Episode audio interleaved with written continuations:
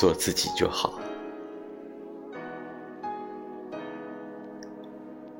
何必向不值得的人证明什么生活的更好？乃是为你自己。曾几何时，才发觉活在这个世界上的人，貌似已经不是自己，只是一个因他人看法改变和父母期待而活着的皮囊。我们也是初次踏入社会的小青年，面对着是是非非，总是抱有陌生，总觉得别人说的都是对的，而丧失了自我的主见。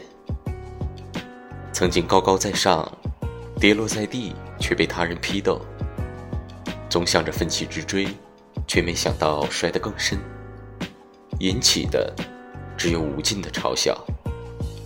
所以。